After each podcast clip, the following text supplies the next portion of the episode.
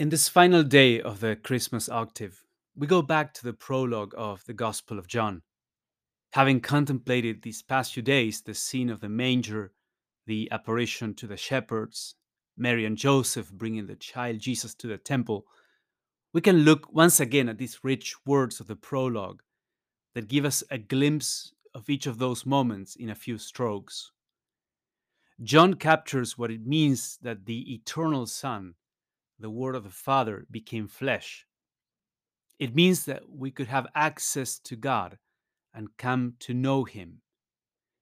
God, in His eternal and perfect being, is hidden from the eyes of our mind, but He became flesh. He made Himself visible to our senses so that we could come to know Him. John writes, We saw His glory, that is, the inner splendor of His being. It became visible to us in the face of Christ, in His words, in His miracles in the way he reached out to us in his responses. Through Jesus, we have come to know God in a whole new way with new depth. Think of the challenge it means to open up to other people, how difficult that can be.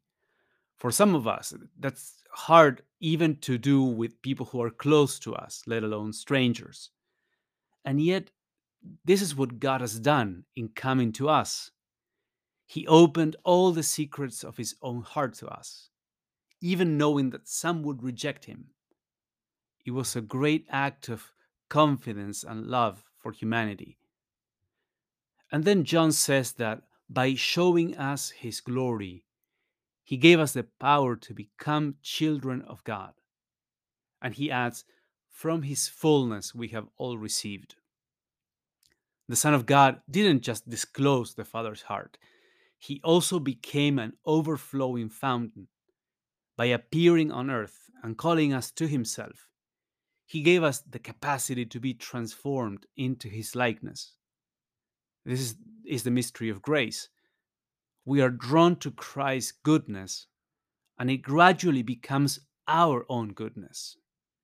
By his influence in our souls, we receive his mindset, his attitudes, his capacity to love, his assurance, his selflessness.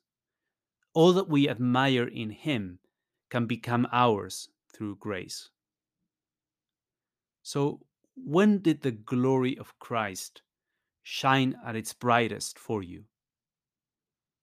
What has that manifestation of God's glory done in your life? What have you received from his fullness?